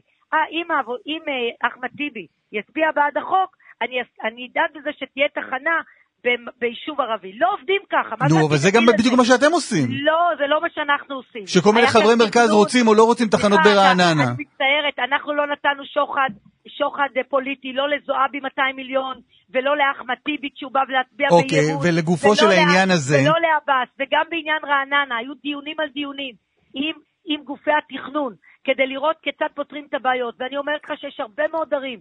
שיש שם בעיה גדולה מאוד עם מיקום המטרו, ולכן את שלב התכנון אז את כן, ב... רגע. לא, אז את כן בעד אני- לדון עם כל ראש עיר אני לגופה של בוודאי, תחנה? כן, אני בעד לוודא, לא, מה זה, כן, לוודא עם כל הגורמים שהולכים להיפגע מזה, לגבי מיקום התחנות, לגבי הצירים, לגבי הפיצויים, לגבי המשך התוכנית מהתכנון לביצוע, אני אומרת חד וחלק. ואת יודעת יותר טוב אולי מכולם שהאירוע הזה ככה ייגרר שנים.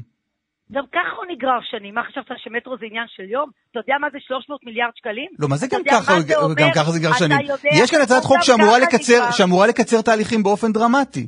יש, נכון, אתה רוצה לקצר תהליכים באופן דרמטי, אבל בסוף אתה צריך לשבת כממשלה ולהגיד, 300 מיליון, מיליארד שקלים, שאתה נמצא במצוקה, בעיר, במדינה פקוקה, שבמקום לטפל ברכבת, שתהיה לך רכבת, שתסיע את, ה, את, ה, את ההמונים, הסעת המונים, מקריית שמונה לכל המדינה ועד אילת, לדאוג לדברים האלה, להביא רכבות על גלגלים, לדאוג לתשתיות, לא להעלות את תחבורה הציבורית כדי לעודד אנשים לנסוע בתחבורה אבל ציבורית. עכשיו את מבלבלת אותי, אני לא, אני לא מבין אם את בעד. המטרו או לא. הרי האירוע הזה של, האירוע הזה. של, המט, האירוע הזה של אז אני- המטרו נועד, תראה, נועד לחבר, נועד לחבר אנשים פנימה. לא, זה לא נועד... נכון, לת- הוא זה- נועד, הוא נועד לטפל בגוש דן, באותו מקום שמטפלים כרגע עם דנקל רכבות קלות, עם אותו מקום שכבר אנחנו מטפלים עם אופנידן. אז את אומרת לא צריך מטרו? אני אומר, לא, אמרתי המטרו הוא דבר חשוב, אבל בסופו של דבר למדינת ישראל יש סדרי עדיפויות. כרגע אתה נותן מענה, ותיתן יותר חשוב. רכבת, את אומרת יותר חשוב רכבת. לאילת מהמטרו? לא, חשוב רכבת מקריית שמונה לאילת.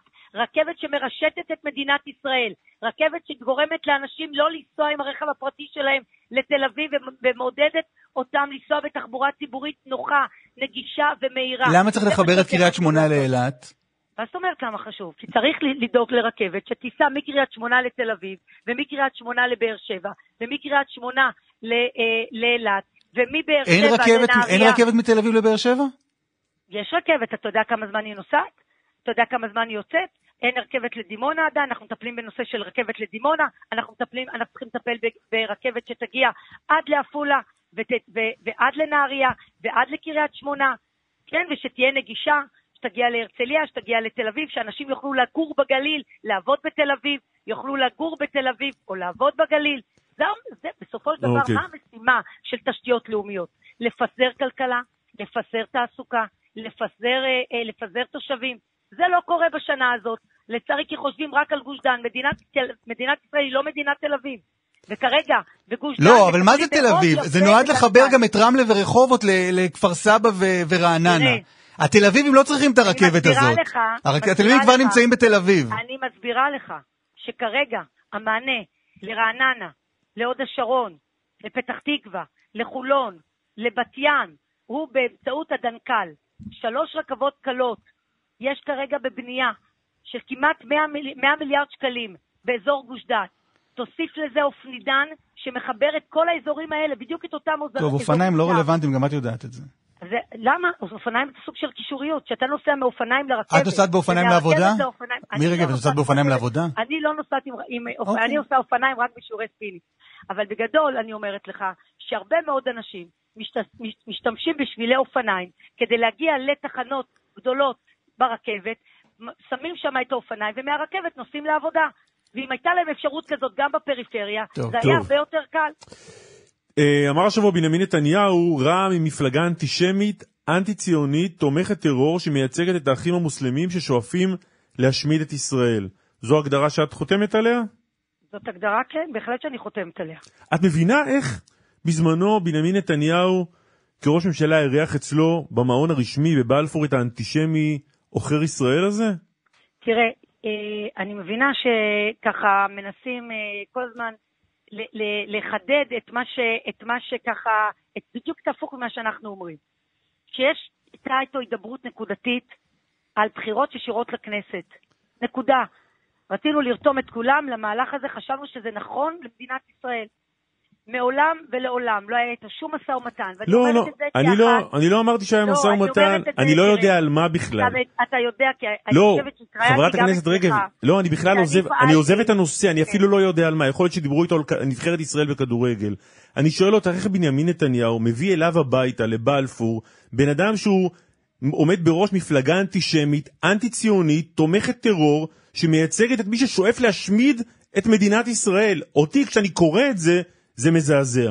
תראה, אני חושבת שאתה צריך להזדעזע מזה שבנט, שחלק מהציונות הדתית האמינה לו ולשקד והצביעו לו, אתה צריך להזדעזע מזה שהוא ושקד ואלקין וגדעון יעבירו קולות מהימין לתומכי טרור. אחרי שהזדעזענו, בואי נחזור רגע לבנימין נתניהו. לא, אז בואו נמשיך להזדעזע מהמציאות הנוראית שלקחה אותנו הממשלה למה את לא עונה לי על נתניהו? הזאת. אני אומרת שוב, אני חושבת שעם רע"מ אין מה לעשות משא ומתן ואין מה לעשות הידברות. את יכולה להסביר אחת, לי איך הוא הזמין, איך אחת, נתניהו, יושב ראש המפלגה אחת. שלך, הזמין את האנטישמי עוכר ישראל הזה, שוב, שמשתף פעולה עם כל אויבי ישראל, או השד יודע כל הרשימה הזו, לעתים- אליו לעתים הביתה אנחנו- למעון הרשמי? לעתים, לעתים אנחנו צריכים לקיים הידברות נקודתית בסוגיות מסוימות לטובת החברה עם הישראלית אנטישמים, ומדינת שונאי ישראל, עוכרי שוב, ציונות. אם זה בסופו של דבר לטובת הציונות, אם אנחנו מעבירים מהלך לבחירה ישירה שתפתור פלונטר פוליטי ודמ, ו, ותאפשר להביא להביא את ראש הממשלה נתניהו. אה, אז כדי לפתור פלונטר פוליטי לבחירות, אפשר עם כל לא האנטי-ציונים לא, והעוכרי לא ישראל וההשמדה לא וכל הדברים האלה פוליטי. לשתף פעולה. לא אמרתי פלונטר פוליטי, אתה לא תגיד לי מה אמרתי. את אמרת פלונטר פוליטי. לא, פלונטר, כדי שיביא בסופו של דבר את האנשים הנכונים שמתעסקים בלאומיות, בציונות, במדינת ישראל, אז כן, כשאנחנו בסופו של דבר דיברנו איתו על נושא נקודתי, שוב, אני ברמה האישית לא הייתי עושה את זה. אני ברמה האישית חושבת שלא צריך לדבר עם עבאס. אני ברמה האישית אה, אז עשה חושבת שלא. צריך לדבר כלומר, נתניהו עם עשה... תומכי טרור. נו, נתניהו- אז אני אוקיי, סבבה, אז מסכימה. נתניהו עשה טעות בסופו של דבר כשדיבר עם לא מנסור עבאס. אני אומרת שוב, אני לא נכנסת לשיקולים של נתניהו. נתניהו, הוא היה ראש ממשלה, היו לו שיקולים רחבים, הוא, דו- הוא חושב על אבל טובת לא מדינת זה ישראל. והחברה הישראלית. אני, ברמה האישית, חושבת שלא נכון לדבר עם עבאס, אני חושבת שלא נכון לדבר עם תומכי טרור, אני חושבת שלא נכון לדבר עם מי שיש לו יועצים ומי שמנשים את התנועה האסלאמית. אני חושבת שבסופו של יום, רוב הציבור הישראלי והיהודי הם ימין, אנחנו צריכים לדאוג רק לדבר אחד, שהימין יצא החוצה ויצביע הפעם ויביא ממשלה לאומית לטובת מדינת ישראל, לשמור על הזהות היהודית, לשמור על דגל מדינת ישראל, לשמור על אותם דברים שכיום הם פגעו בהם, הביטחון האישי, ההיבט הכלכלי והעוצמה של מדינת ישראל מול העולם לאחר ההתרפסות של בנט, לפיד אה, ועבאס. תראי, בכל הסקרים שמתפרסמים בתקופה האחרונה, גוש הימין בראשות נתניהו לא מגיע ל-61. מה יקרה אם בבחירות הבאות הגוש הזה שוב יביא 59, 60? תראה, אתה יודע, אה, קלמן, אה, לפני שבנט אה, קיבל החלטה על המהלך שלו לנטוש, היו סקרים שמראים שתקווה אפלה וימינה לא עוברים את אחוז החסימה. תקווה חדשה. כן. למה? למה זה קרה? כדי להבהיל אותם. אל, אל תפזרו את הממשלה הזאת. יום אחרי שבנט אמר את מה שהוא אמר, שהולכים לבחירות, פתאום כולם עוברים את אחוז החסימה. אז אני רוצה להגיד לך, אני לא מתבשמת מסקרים. אני מסתובבת בשטח. לא מתבשמת, אני הפוך, רואה- אני אומר, אף סקר לא נותן לכם רוב. אני, לא נכון, קודם כל אנחנו רואים סקרים אחרים, ואני אומרת לך שוב, מפלגת האולפנים, הנדוס התודעה, תעמולה, אני לא מתרשמת מזה וגם הציבור לא מתרשם מזה. אני מסתובבת בשטח ואני רואה מה קורה. הם רוצים שינוי, כולל אנשים שהצביעו בעבר. אם רוצים למרכז, שינוי ויהיה לכם רוצים רוב, אז ימין. בכלל אין דיון, זה בסדר, אז תהיה נכון, ממשלת ימין. אני שואל, אבל השם, אני שואל מה יקרה אם לא. אני שואל מה יקרה אם לא. תהיה לכם הזדמנות טובה לבוא, לבוא ולראיין אותי שוב. כרגע אנחנו פועלים עם כך שאנחנו נביא 61, אנחנו יכולים להביא יותר מ-61, הציבור מגויס ומבין שממשלת ימין עם מנהיג, עם ניסיון, עם אחריות, עם אכפתיות, זה מה שאנחנו צריכים, ואני מאמינה שבסופו של יום אנחנו נביא את ה-61 פלוס. באיזה תפקיד היית רוצה לראות את איתמר בן גביר בממשלה הזאת? אה, קודם כל, אני מצטערת על השאלה הצינית הזאת. אני לא פוסלת את איתמר בן גביר, אני פוסלת את הכסיפים, אני פוסלת את, מה את, היה- אה, מה את היה ציני- עבאס. מה היה ציני בשאלה לא, לטעמך? חשבתי שזה ציני, לא, כי? בזמן האחרון זה נוח, נוח לשאול ציניות. אני רוצה להגיד לך, איתמר בן גביר, ציוני, אוהב הארץ, פועל מתוך אהבת, אה, אהבת השם, אני לא רואה בו שום פסול להיות שר בממשלה, אבל לא אני ממנה את השרים. מי שממנה, מי שאת רוצה, מי שאת רוצה נתניהו, שימ- מי שאת רוצה ימנה שימנה את השרים אמר שבן גביר לא יהיה שר בממשלתו. אה, אני לא יודעת, אה, שוב, אני לא יודעת מתי הוא אמר את זה, שאלתם אותי, דעתי, האם לפני בן גביר יכול. להיות לפני שר? הבחירות הקודמות זה היה לא- באולפן לא של יונית. כן, אז אני אומרת שוב, לוי אמרה, הוא לא, אני מציעה- אמר הוא לא יהיה שר. אז אני מציעה שתשאלו את אה, ראש הממשלה שוב, האם הוא מתכוון ראש הממשלה שהוא יהיה. ראש הממשלה, ראש הממשלה העתידי בעזרת השם, תשאלו אותו שוב, האם הוא מתכוון שבן גביר יהיה שר או לא, שאלתם את דעתי, האם בן גביר יכול להיות שר, אני אומרת שכן. תגידי, בכל סוגיית ה... בעקבות הפסיקה האמריקנית בארצות הברית אה, עלה לדיון נושא ההפלות, יש לך דעה בעניין הזה? אני חושבת שאני מתנגדת ל... ל... אני, אני כמובן מתנגדת להנחיה הזאת, אני מבינה את ההיבט ההלכתי גם בעניין הזה, אבל אני חושבת שצריך להשאיר את הסטטוס קוו כפי שהוא. אישה בסופו של דבר אחראית על גופה, ואני מבינה בדיוק מה שזה אומר הפלה, אני מבינה את זה גם ברמה ההלכתית, אני מדברת על זה גם עם רבנים. זו סוגיה מאוד מורכבת דרך אגב, זו לא סוגיה פשוטה, סוגיה מאוד מורכבת, גם פה בארץ וגם בחו"ל. אני שמחה שתודה לאל בארץ, הדברים הם אחרת. חברת הכנסת מירי רגב, הליכוד, תודה רבה על השיחה תודה, הזו. תודה. תודה רבה לכם, יום חודש טוב. טוב, בשורות חודש טוב. טובות, נשתמע. להתראות. נשתמע. ביי ביי. מואב ארדי, ראש תחום החוץ, שלום. אהלן חברים, מה נשמע? בסדר גמור. ועדת החקירה לאירועי אה, ינואר. אוקיי, ועדת החקירה של הקונגרס אה, לבדיקת האירועים של השישה בינואר, ההסתערות על הקפיטול, ובעצם החקירה שמנסה אה, לבדוק את האחריות של טראמפ לאירועים האלה, ובכלל הניסיונות שלו לבטל את תוצאות הבחירות. והוועדה הזאת שכבר עובדת אה, שנה וראיינה כאלף אה, איש, התחילה לפני שלושה שבועות בשלב העדויות הפומביות. היא מחליטה את מי היא רוצה לזמן לשימוע פומבי מול המצלמות בפריים טיים, זה חלק מהעניין, כן, לייצר אירוע תקשורתי, ציבורי. ואתמול בסשן השישי אמ, הגיע מישהי שאני חושב שיש סיכוי שזה כאילו אפילו ערב שייכנס להיסטוריה. מגיעה בחורה, אישה, בשם אה, קאסידי האצ'ינסון, שהייתה, אמ, הגיעה לבית הלבן כמתמחה בקיץ 2018, ומאז ועד סיום אה, כהונתו של טראמפ עבדה כעוזרת של אה, מרק מדוז, ראש הסגל בבית הלבן. והיא מדברת מול המצלמות ומספרת, בפעם הראשונה אנחנו שומעים בעצם מישהי מתוך המעגל הפנימי שהייתה שם פיזית באותם ימים ורגעים, מדברת על מה היה בבית הלבן ואיך טראמפ התנהג. היא מספרת כמה דברים שהם, מה שנקרא קלישאה, שומטי לסטות. היא מתחילה בזה שהיא אומרת שכבר לפני השישה בינואר, רודי ג'וליאני אומר לה, את הולכת להיות פה בשישה בינואר, זה הולך להיות דבר גדול. ומדוז, ראש הסגל, אומר לה, "אמ, אני חושב שזה הולך להיות רע מאוד האירוע הזה.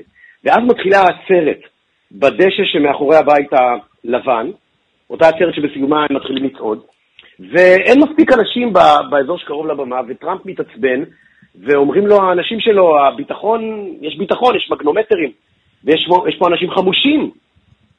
אה, הוא אומר להם, אז אני מורה לביטחון להפסיק לבדוק אותם, שייכנסו, והוא אומר, לא אכפת לי שייכנסו חמושים, הם הרי לא באו לפגוע בי. זאת אומרת, טראמפ יודע שהאנשים האלה שהולכים לצעוד לקפיטול הם אנשים חמושים. במישהו, כן. ו- ו- והם, לא, זאת אומרת, והם לא עברו בידוק בכוונה, בכוונתו. ואז הם מתחילים לצעוק, אה, לתלות את מייק פנס, ולפי העדות של האצ'ינסון, אומרים לטראמפ, תשמע, תגנה את האנשים האלה, הם צועקים לתלות את סגן הנשיא.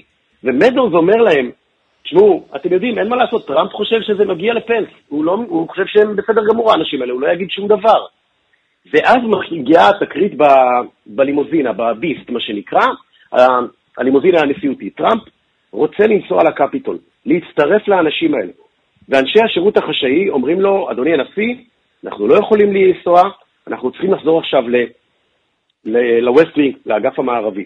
ומספרת האצ'ינסון שהיא שומעת את זה מאיש השירות החשאי שיושב בחדר האוכל שם, תכף אחרי האירוע, והוא נסער, והוא מספר מה, מה קרה לו ולמפקד הצוות, בובי אנגל, שיושב איתם, הם שלושה אנשים. והיא אומרת, מה שקרה זה שטראמפ התחיל לצעוק, והוא אה, ממש זינק על ההגה, ואמר להם, אני ה fucking president, ואני אומר לכם, קחו אותי עכשיו לקפיטול. ואנגל, ראש הצוות, אומר לו, ראש צוות האבטחה, אומר לו, אדוני הנשיא, אתה צריך עכשיו להוריד את היד מההגה, ואתה חוזר עכשיו לווסט וינג, אנחנו לא יכולים לנסוע לקפיטול.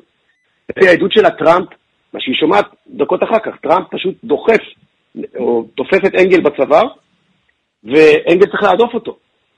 ו... זאת אומרת, תקרית היא אלימה של... היא הייתה ברכב? לא, לא, לא, לא. איך שהאירוע הזה נגמר... ולא- היא לא הייתה עדת ראייה לזה. לא, לא, לא, לא, אני אומר שוב, לא הסברתי את זה טוב. איך שזה נגמר, אנגל ועוד מישהו יוש, יושבים בפינת אוכל שם או משהו כזה. והיא רואה שהם נסערים. ואז הבחור השני, לא ראש הצוות, אומר לה, שמעת מה קרה הרגע לבובי בביס? היא אומרת, לא, מה קרה?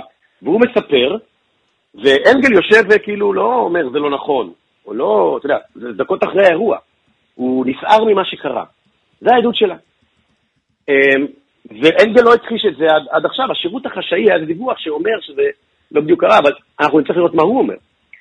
וכשזה, אה, וכשזה נגמר וברור כבר מה קורה בקפיטול, טראמפ מסרב לצאת למצלמות ולגנות את המפגינים. לא באותו יום, אם אתם זוכרים, הוא יצא והוא אמר, אנחנו אוהבים אתכם, אתם אנשים טובים, אבל לכו הביתה.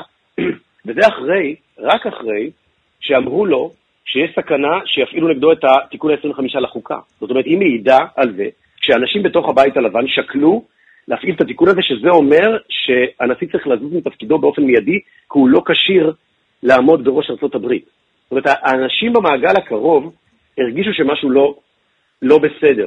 ואולי ה, ה, הדבר הכי מעניין שהיא אומרת גם, בסוף העדות שלה, היא אומרת שבימים שלאחר מכן, גם מדוז וגם ג'וליאני ביקשו מטראמפ חנינה נשיאותית לגבי מעשיהם באותם ימים. זאת אומרת, וזה אולי הסיפור, האנשים האלה ידעו שמה שקורה והדברים שהם מעורבים בהם, הם עלולים להיות מואשמים במעורבות בדברים פליליים. עכשיו תגיד, מה בעצם הסמכויות אבל של הוועדה הזו? כלומר, בוא, בוא נצא מנקודת הנחה שיש כאן עדות אה, דרמטית מאוד, אתה אומר אולי אפילו היסטורית, ששופכת אור חדש על האירועים האלה, או מחזקת טענות שהיו נגד טראמפ. לאן זה עשוי לקחת אותנו? אז תראה, קודם כל הוועדה הזאת היא ועדה פרלמנטרית אה, של בית הנבחרים, שמראש, אה, בגלל, לא משנה, לא אעלה אתכם בפרטים, אבל בסופו של דבר היא הוקמה, התחילה את עבודתה לפני שנה רק, ולא לפני שנה וחצי, והיא צבועה מאוד פוליטית. יש בה אה, שבעה דמוקרטים ורק שני רפובליקנים, ביז צ'ייני וקינזינג'ר, קינזינגר, סליחה, שהם, שהם גם נחשבים כאילו מאווריקים כאלה, כאילו הרפובליקנים לא מחשיבים אותם משלהם. ולכן היא צבועה מראש כוועדה מאוד פוליטית, שבעצם רוצה להשתמש באירוע הזה כדי לנגח אוקיי, פוליטית את אבל יש פה, יש פה הרפובליקנית. סמכויות לעשות לא. משהו? אוקיי, עכשיו אין לה סמכויות לעשות משהו. היא יכולה בסופו של דבר להמליץ למשרד המשפטים להגיש כתבי אישום בעקבות העדויות, ומשרד המשפטים צריך להחליט. התובע הכללי, שר המשפטים, צריך להחליט מה לעשות עם זה.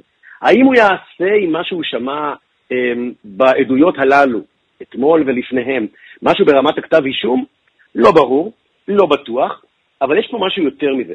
תראה, אני חושב שבעצם מאז, אה, מאז השישה בינואר ועד לא מזמן, דעת הקהל התחלקה בצורה אה, מאוד מאוד, כן ביבי, לא ביבי, באמריקאי, בסדר? מישהו רפובליקני, אז הוא מרגיש שכל הדברים האלה על טראמפ זה כדי לנגח את המחנה כן, שלו. לא המצאנו את ו- זה. לא המצאנו. אוקיי, ומה קרה מאז? והשאלה היא, השאלה היא, האם השימועים האלה ישנו משהו בדעת הקהל, גם בקרב אנשים מהמחנה הרפובליקני. האם הם יקימו, האם הם יקימו את היועז הנדלים ואת הגדעון סערים, בסדר? שיגידו, אנחנו ימינה ואנחנו לא מוכנים. עכשיו, עד, אני, אני רוצה לומר לכם, לפני שבוע, שבועיים, היה סקר לגבי הצבעת הרפובליקנים בפריימריז עם טראמפ רץ. אם טראמפ מעמיד את עצמו לריצה, בפריימריז מי יהיה מועמד המפלגה. והוא זוכה ב-57 אחוזים, יותר מכל מועמד אחר. זאת אומרת, בקרב הציבור הרפובליקני, אני חושב שהאינדיקטור, נייר לקמוס יהיה, של, של, של ה impact של דיוני הוועדה האלה, האם משהו יזוז בטבלאות האלה? האם הבוחרים הרפובליקני בבואם להחליט את מי הם רוצים להעמיד בראש המפלגה כמועמד בבחירה... אז רגע, אתה לא רואה איזשהו סדק בתמיכה הגורפת בטראמפ בקרב הרפובליקנים? אני חושב שזה too early to call, אנחנו בבוקר שאחרי. האם, האם הדבר הזה ישקע ו- ויגרום לאנשים לא, להגיד... לא, בסדר, כי שמענו עוד כמה עד... עדויות במהלך הוועדה הזאת, זה לא... נכון, אבל, נכון, עד עכשיו, אגב, עד עכשיו העדויות היו ברמה של נגיד טראמפ ניסה ללחוץ על זה שאלקטורים ידחו, או הוא לא קיבל, הוא לא היה מוכן לקבל את תוצאות הבחירות. פה זה עדות פעם ראשונה מהמעגל הפנימי שמדברת על המעשים שלו ועל האופן שבו הוא התנהל באותן שעות גורליות. תודה רבה. תודה, תודה.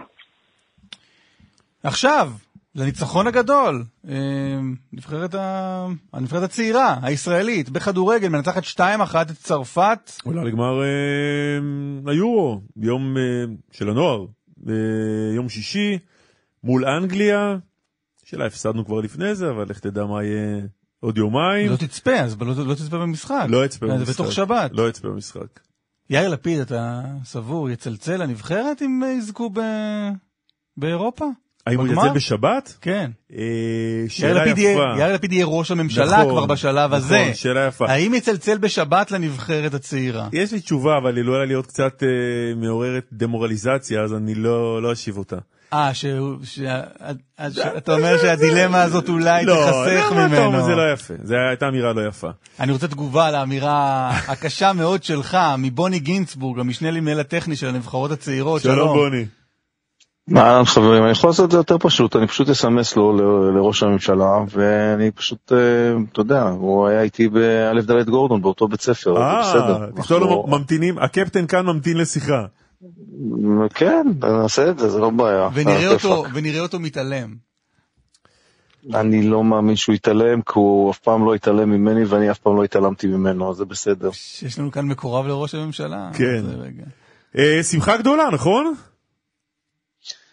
שמחה גדולה וגאווה גדולה, לא רק שמחה גדולה. האמת ש... אתה יודע, אנחנו התחלנו איזה תהליך וזה, וזה זה התקדם לנו מהר מדי, אבל זה משמח. אז זה די מפתיע אותנו שזה הגיע כל כך מהר. אבל כן, אנחנו מאושרים. תסביר בוני, מה זה אומר התחלנו תהליך שהבשיל מוקדם מדי? לפני עשרה חודשים אני עזבתי את הטלוויזיה ו... והתחברתי והגעתי להתאחדות לכדורגל והתחברתי למש... למנהל הטכני ההולנדי ילחוס.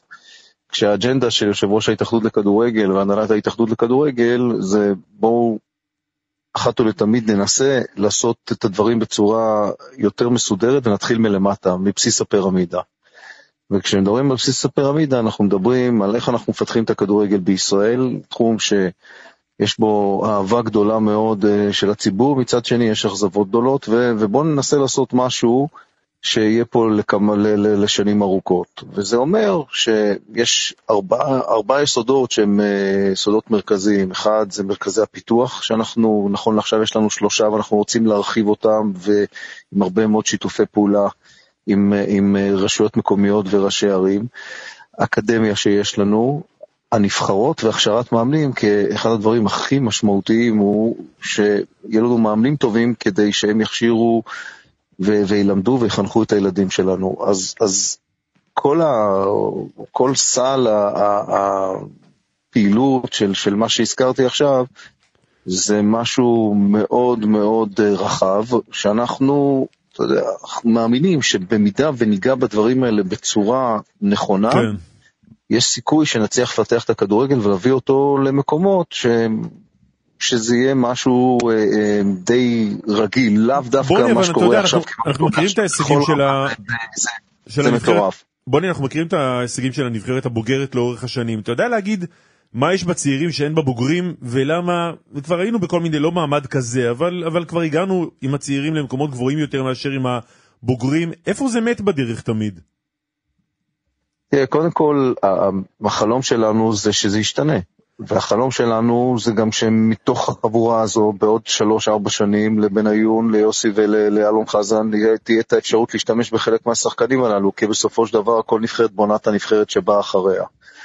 אבל אני חושב שאם אני אנסה לנגוע בנקודה ממש ממש קריטית לגבי הכדורגלן הישראלי, שאנחנו כן מאוד מאמינים בו, זה השלב הזה של סיום גיל הנוער וגיל הבוגרים. שם בתפר הזה שמגיע גם הגיוס וגם שחקנים עדיין לא בשלים, למרות הפוטנציאל הגדול שלהם, הם נופלים בין הכיסאות, ואנחנו אה, צריכים את העניין הזה לשפר. יש לנו כן, רעיון לא- איך לא, לעשות את זה. אבל זה לא קשור לגיוס, הרי הם לא הולכים לסייר את גולני ובגלל זה הרמה לא. שלהם יורדת.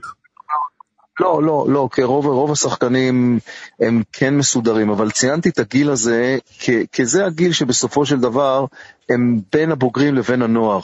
ו, ו, ופה יש לנו נפילה גדולה מאוד, והרבה מאוד אה, שחקנים נושרים ואנחנו מאבדים אותם. אז זו, זו נקודה שאנחנו אה, מאמינים ש, שאפשר וצריך לטפל בה.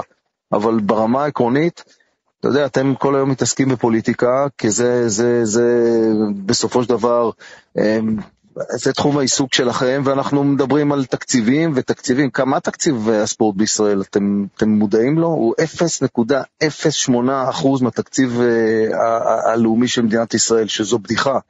ואנחנו חושבים, ש... ונשמח שתקציבים יותר גדולים יגיעו לספורט ולכדורגל בפרט, כי, כי בלי תקציבים אי אפשר לבנות uh, מתקנים ואי אפשר uh, להכשיר את הילדים אוקיי. ולפתח אותם. בוני, תגיד. וזה משהו ש... מה יהיה ביום שישי? אני לא יודע, אני... תשמע, sky is the limit, השמיים הם הגבול, על פי מה שקרה פה עד עכשיו, הייתה לנו מטרה. יש פה שמונה נבחרות, המטרה שלנו הייתה להבטיח את ההשתתפות שלנו במונדיאל שהתקיים באינדונזיה בקיץ הבא. ועמדנו בזה, וזה אמר שאנחנו צריכים להיות בין הארבע הגדולות או בין החמש הגדולות. מה הסיכוי שלנו מול, ה... ו... מול האנגלים? האנגלים טובים יותר מאיתנו, אבל גם הצרפתים טובים יותר מאיתנו. אז, אז אני, לא, אני לא יודע להגיד לך, הם פייבוריטים, אבל um, אנחנו נבוא, כמו שבאנו לאורך כל הטורניר, עם, uh, עם אה, אופיר והשחקנים והצוות וכל מי שנמצא פה, גם ילד וגם משה סיני, כולנו מאמינים שאם כבר הגענו עד לפה, בואו נקווה שנוכל לעשות את זה. אנחנו גאים בצורה בלתי רגילה במה שנעשה עד עכשיו, ומקווים שנוכל ככה אפילו להשלים את המשימה שלא חלמנו עליה. יפה, הלוואי. בוני גינזבורג, תודה רבה. תודה רבה לכם. להתראות. אז דוקטור גור מזרחי, מומחה לביולוגיה ימית, אה, מהפרויקט אה, פרויקט המדוזות של אוניברסיטת חיפה, שלום. שלום, שלום, איזה כיף לשמוע אתכם. בוקר טוב. ירדת מהמטוס? ממש כרגע ירדנו מהמטוס. מה ראיתם משם? דברים שרואים משם באמת לא רואים מכאן? ואתה יודע שזה נכון. אם הפוליטיקאים אומרים את זה, אז בטח אה, אנחנו... מה ראיתם? אז ראינו נחילי מדוזות. שממש אה, אה, כרגע, כי, הייתה לנו טיסה מוקדמת אה, לפני מספר ימים ולא ראינו אותם, כרגע הופיעו בעיקר באזור אשקלון נחיל מדהים, צפוף מאוד, לא כל כך גדול בממדים, אבל מלא מדוזות, והם התפזרו והגיעו לבקר. כלומר, על הרוחצים באשקלון אפשר להגיד, תתחילו לחפש את המגבת ולצאת מהמים, המדוזות ממש אוטוטו מגיעות.